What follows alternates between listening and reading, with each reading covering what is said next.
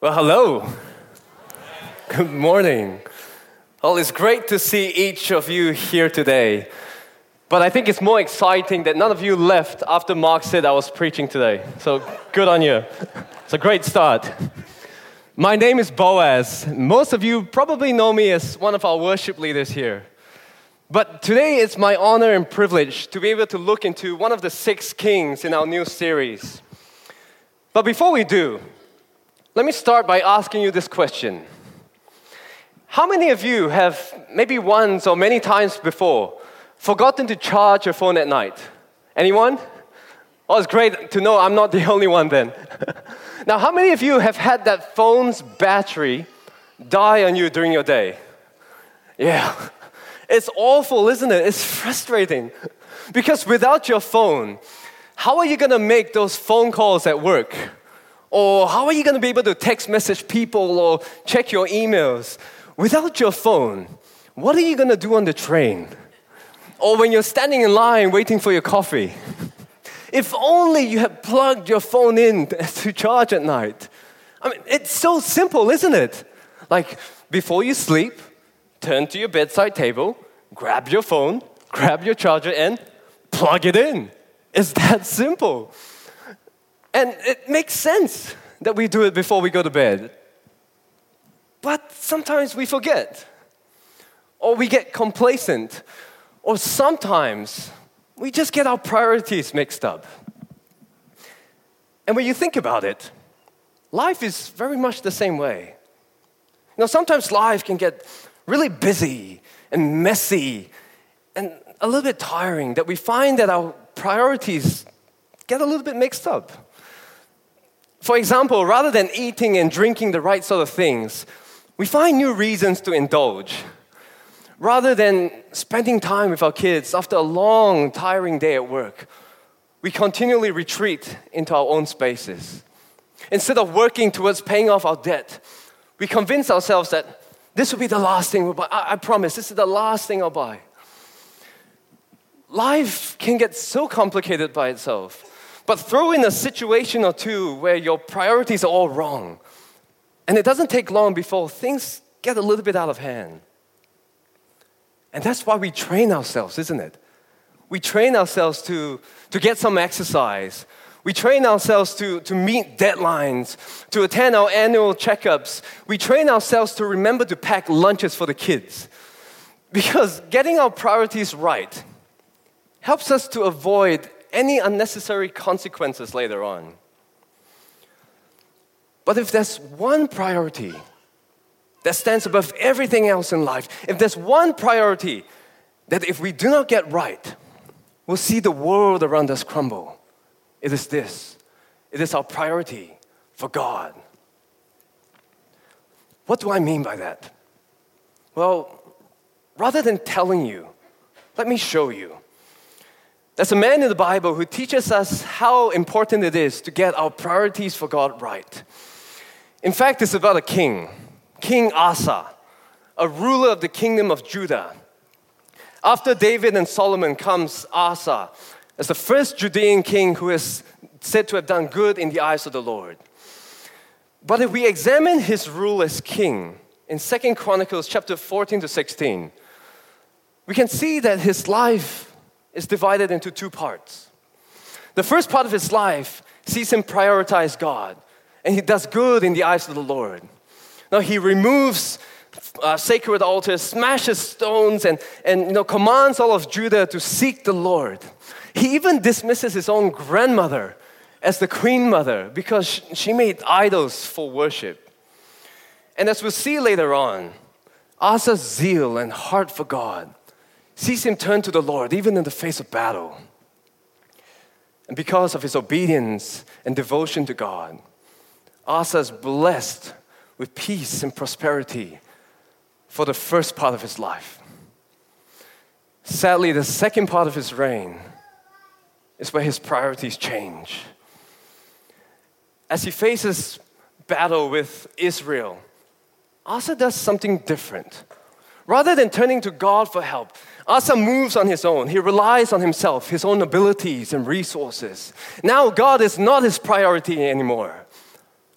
And for the rest of his life, he lives distant and indifferent to God. A tragic end to a wonderful life of blessing and prosperity with God. There's so much that we can learn from Asa's story. But in our time together, let's just look at three. Let's unpack three observations that we can make from Asa's story as he tells us what it means to prioritize God. So, firstly, prioritizing God requires effort. Now, some of you are thinking, wow, way to go, Boaz, for pointing out the obvious. Of course, prioritizing anything requires effort. Yes, yes, I know. No, it sounds so obvious. But remind me again how many of us forgot to charge our phones at night? It sounds so obvious. But I think it needs to be said. Because for many of us, we've not prioritized God for a very long time. And we wonder why our relationship with God is the way it is, or why the things around us are crumbling the way they are. If this is you, let's start here. Let's make it clear that if we want to prioritize God in our lives, it requires effort. Second Chronicles chapter 14. In verse 2, it tells us that Asa did what was good and right in the eyes of the Lord. But look at why that is. In verse 3, and note his actions here. It says he removed the foreign altars and high places, smashed the sacred stones, and cut down the Asherah poles. He commanded Judah to seek the Lord and to obey his laws and commands. He removed the high places and incense altars in every town in Judah. Sorry, but I don't think these foreign altars and high places would have removed themselves. These sacred stones and Asherah poles wouldn't volunteer to be smashed. No, it was effort on Asa's part. Your Bible won't read itself. Our behavior and our language and the gossip that we take part in won't fix itself. If we're caught up in something that's wrong or dishonest, making it right will require effort on our part. For most of us, loving, loving others and praying for those who hurt us aren't things that come naturally to us. It requires effort. Because, like anything else in this world, it takes effort to do something that is important to you. There's a story of a young woman who was on holiday in the depths of Louisiana in the States. She genuinely wanted a, a, a pair of alligator shoes, but was very reluctant to pay the high prices that the local vendors were demanding. After becoming very frustrated with the no haggle attitude of one of these shopkeepers, the woman shouted, Maybe I'll just go out and get my own alligator shoes. Then I'll get a pair of shoes at a reasonable price. The shopkeeper said, By all means, be my guest. Maybe you'll luck out and catch yourself a big one. Determined, the woman turned and headed for the swamps, set on catching herself an alligator. Later that day, the shopkeeper was driving home when he spotted the, the young woman standing waist deep in the water, shotgun in hand. Just then, a huge three meter alligator was swimming quickly towards her. She took aim, killed the creature, and with a great deal of effort, hauled it onto the swamp bank. The shopkeeper watched in amazement, soon noticing that nearby were several more dead alligators. Just then, the woman flipped the alligator on his back and shouted out in frustration, Oh, for crying out loud! This one isn't wearing any shoes either.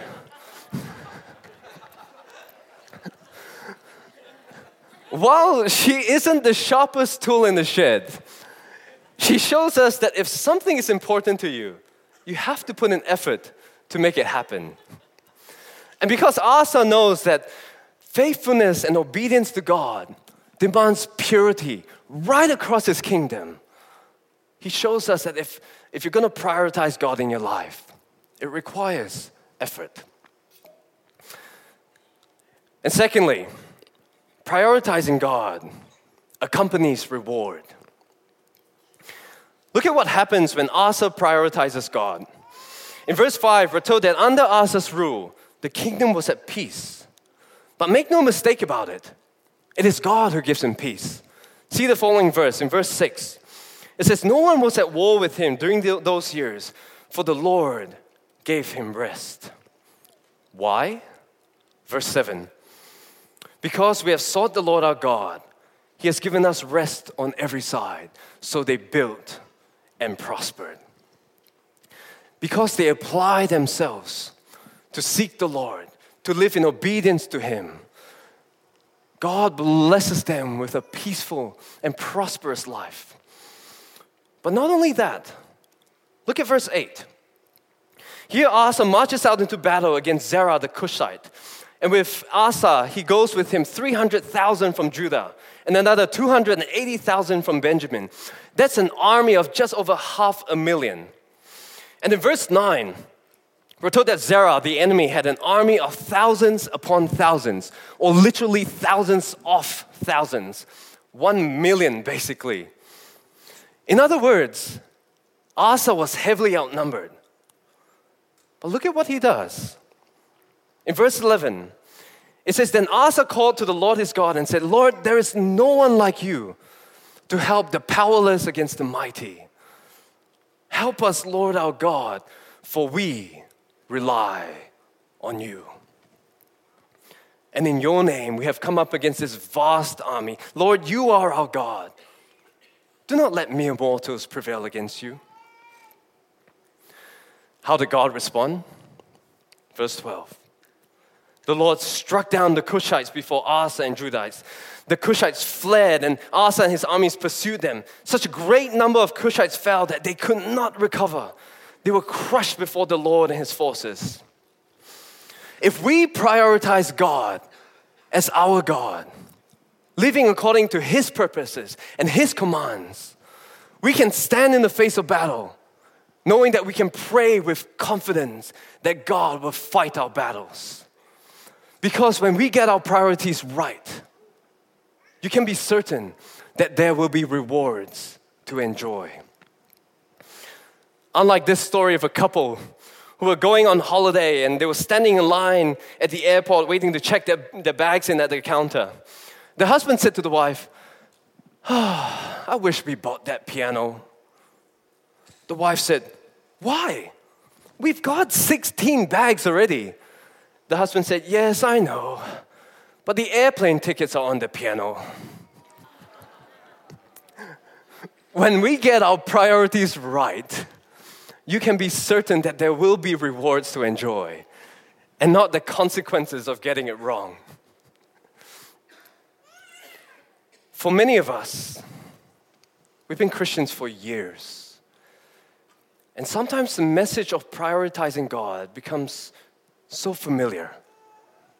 We become so calloused that actually, in reality, God doesn't really have a heart. He doesn't have a complete devotion. And yet, as we can see from Asa, truly prioritizing God comes with wonderful blessings that only God can provide. Now, I'm not saying that his blessings to us are guaranteed to be the same as what Asa had when he had peace and prosperity and victory. God could give us all of that. Yes, he very well could. But please understand that the rewards of prioritizing God goes much deeper than material blessings. When he is first in your life and everything is in their proper order, we more often than not enjoy a healthy marriage Prioritizing God means that our integrity is upheld wherever we are, which then protects us on the day of trouble. When He is first and we cry out to Him, Scripture tells us that He hears the prayers of the righteous. Yes, it takes effort to prioritize God, but the cost of putting Him first in our lives is never without reward. Prioritizing God accompanies reward. And thirdly, prioritizing God changes history. After 35 years of walking with God, something happens in Asa's heart. In chapter 16, the king of Israel comes up against Asa. But here, Asa's plan to battle Israel is to get help from another kingdom, the kingdom of Aram. And he does this by sending a, a tribute of silver and gold that he collects from his palace and the Lord's temple. But look at why this is a problem. In verse 7, it says, At that time, Hanani the seer, or, or the prophet, came to Asa, king of Judah, and said to him, Because you relied on the king of Aram and not on the Lord your God, the army of the king of Aram has escaped your hands. But not only that, the second half of verse 9 continues You have done a foolish thing, and from now on, you will be at war. After walking with God for 35 years, Asa's priority changes. He no longer looks to God for help. But imagine if he did. Imagine if Asa's priorities didn't change. The Bible would probably read something like this. At the time, Hanani the seer came to Asa, king of Judah, and said to him, Because you relied on the Lord your God, and not on the king of Aram, their army has been delivered into your hands. And not only that, you have done a wise thing, and from now on, you will have no more wars. history would have been different if Asa had continued to prioritize God. He would have avoided more pain and suffering that God knew was just around the corner. But because he relied on himself and had pushed God aside, history sees a tragic end to a man who had it all. Suen and I, we have two kids who are aged three and five.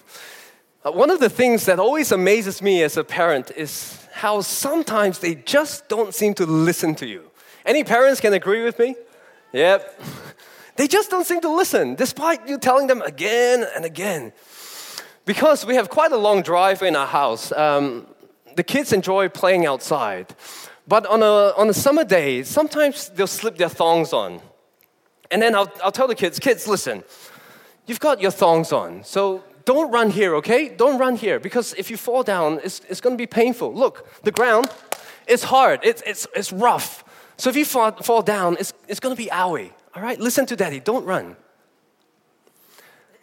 After two minutes, what do you think they were doing? running and running and running, and bam! Someone is crying.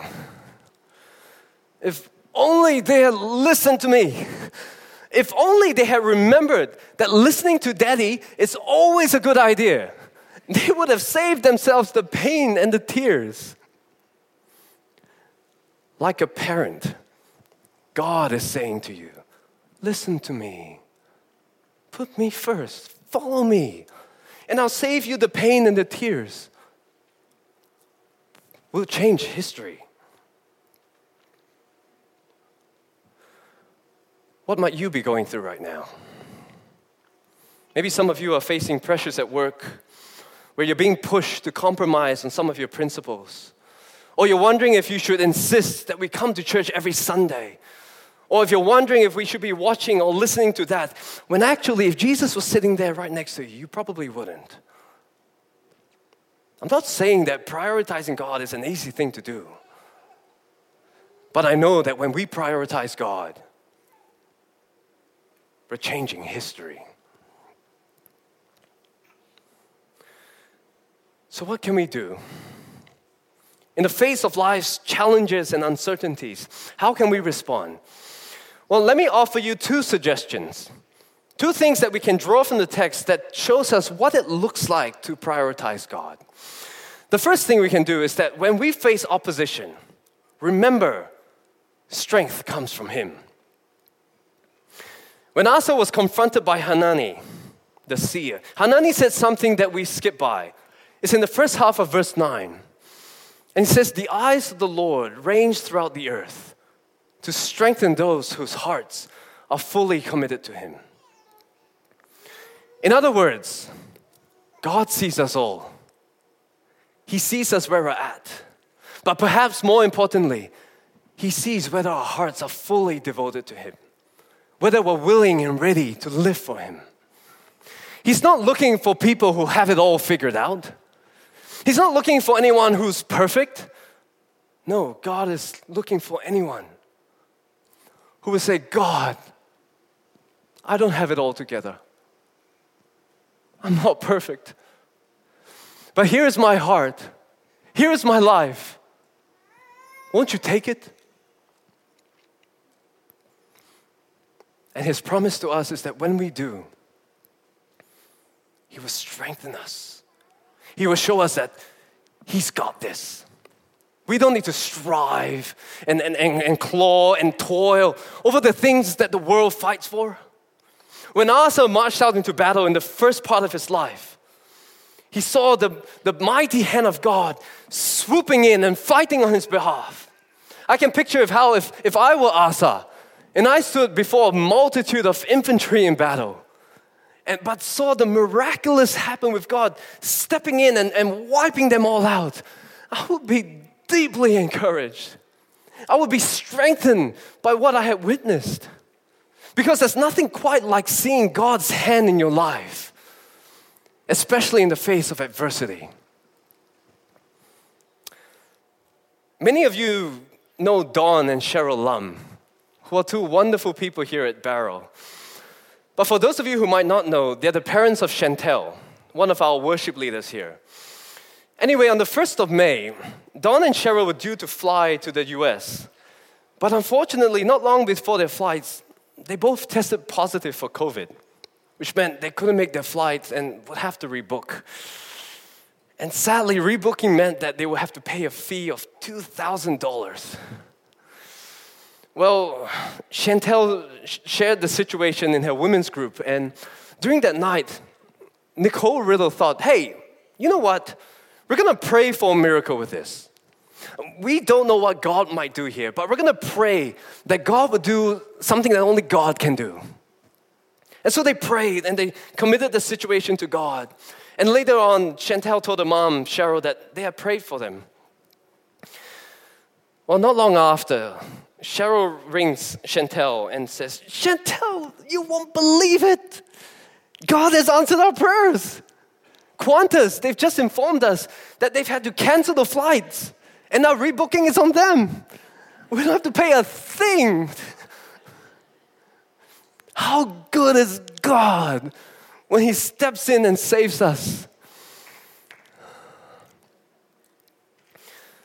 What is the uphill battle that you face today? What is the multitude in front of you? Your health? Your marriage? Deadlines? Disruptions of plans? Salvation of a loved one? Whatever it is, God is saying to you, Look to me, turn to me, make me your priority. Then I'll show you what I can do. When you face opposition, remember, strength comes from Him. And secondly, when you fall, remember to come back to Him. The tragedy of Asa's story is that even after he relies on himself, on his own resources, after even after being confronted by Hanani the seer, Asa still refuses to turn to the Lord for help. In chapter 16, in verse 12, it says that in the 39th year of his reign, Asa was afflicted with a disease in his feet. And even though the disease was severe, he still refused to turn to the Lord for help, but only from the physicians. While Asa's story is over, your story isn't. You have a choice. In this journey of life, it's up to you if you would choose to commit, as Asa did in the first part of his life, where his heart and devotion was fully committed to God, putting in the effort and giving it his all to live for Him. Or you can choose to live as Asa did in the second part of his reign, where he refused to turn to the Lord for help, being drawn to his own desires and passions and, and purposes, relying on his own abilities and strengths. The choice is yours. But I know that as people, we can all fall. We can all mess things up with God. Maybe some of you are thinking, oh, if only you knew what I've done. If only you've known how long I've strayed. I haven't read my Bible in years. My heart is cold. I don't deserve to come back. There's no way God would take me back.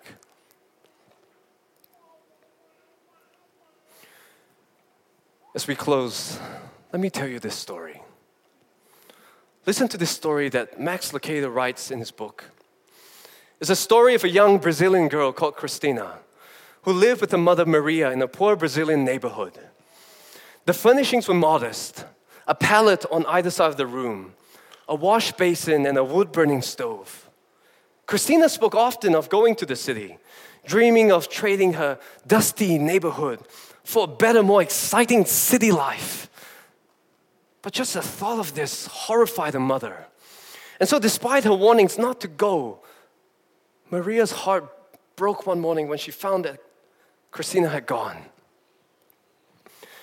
Knowing what life on the streets would be like for her young, attractive daughter, Maria quickly threw some clothes in the bag, gathered up all her money, and ran out of the house.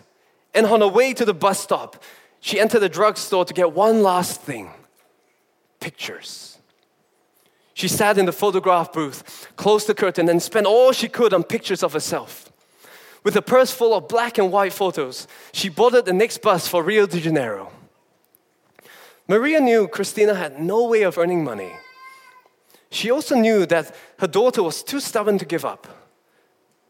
So Maria began her search bars, hotels, nightclubs, anywhere with a reputation for streetwalkers or prostitutes. She went to them all, and at each place she left her picture. And on the back of each photo, she wrote a note. It wasn't too long before the money and the, and the pictures ran out, and Maria had to go home. The weary mother wept as the bus began its long journey back to a small village. It was a few weeks later that Christina descended the hotel stairs. Her young face was tired. Her brown eyes no longer danced with youth, but spoke of pain and fear. Her laughter was broken. Her dream had become a nightmare. A thousand times over, she had longed to trade these countless beds for a secure pallet. Yet the little village was in too many ways too far away. As she reached the bottom of the stairs, her eyes noticed a familiar face. She looked again, and there on the lobby mirror was a small picture of her mother. Christina's eyes burned and her throat tightened as she walked across the room and removed the small photo. Written on the back was this compelling invitation. And it read Whatever you've done, whatever you've become, it doesn't matter. Come home.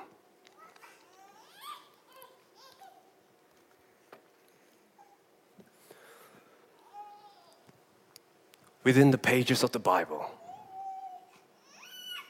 there's a note for you. And God writes Whatever you've done, whatever you've become, it doesn't matter. Come home. Father, right now, in this place, with every head bowed and every eye closed, we look to you, O oh Lord God. Father, we want to say we are sorry for messing it up. For the times that we failed to put you first, we failed to prioritize you. God, in this place, if there's any of us, Lord God, who has strayed for a very long time, and we've not come back to you in years, even, Lord, Or if there's any of us, Lord, who have not put you first at all in our lives, but this is the day, Lord, we want to set you first. Father, I pray for us that you please help us with your love, Lord God, that just overflows, and by your grace, that we can come back to you. Won't you please forgive us, Lord? And if, Lord God, there's any of us, Lord, where our relationship with you is like never before, where it's on fire and it's as good as it's ever been, Father, we praise you. We thank you, Lord, that even in that, you are there. You're holding us. But we know that as people, we can all fall, we can mess it all up. So, Lord God, whether or not we've been with you and walking with you faithfully in all this time, or we strayed away from you in all this, all the, the, recent years, Father, right now in, in this place, we look to you. We say, Lord God, I want to give my life to you. I want to prioritize my life for you. I thank you for your love. I thank you for your grace that is so undeserving. Thank you for your word. Won't you be pleased with our lives and be glorified? Because we pray all this in Jesus' name. And everyone said, Amen.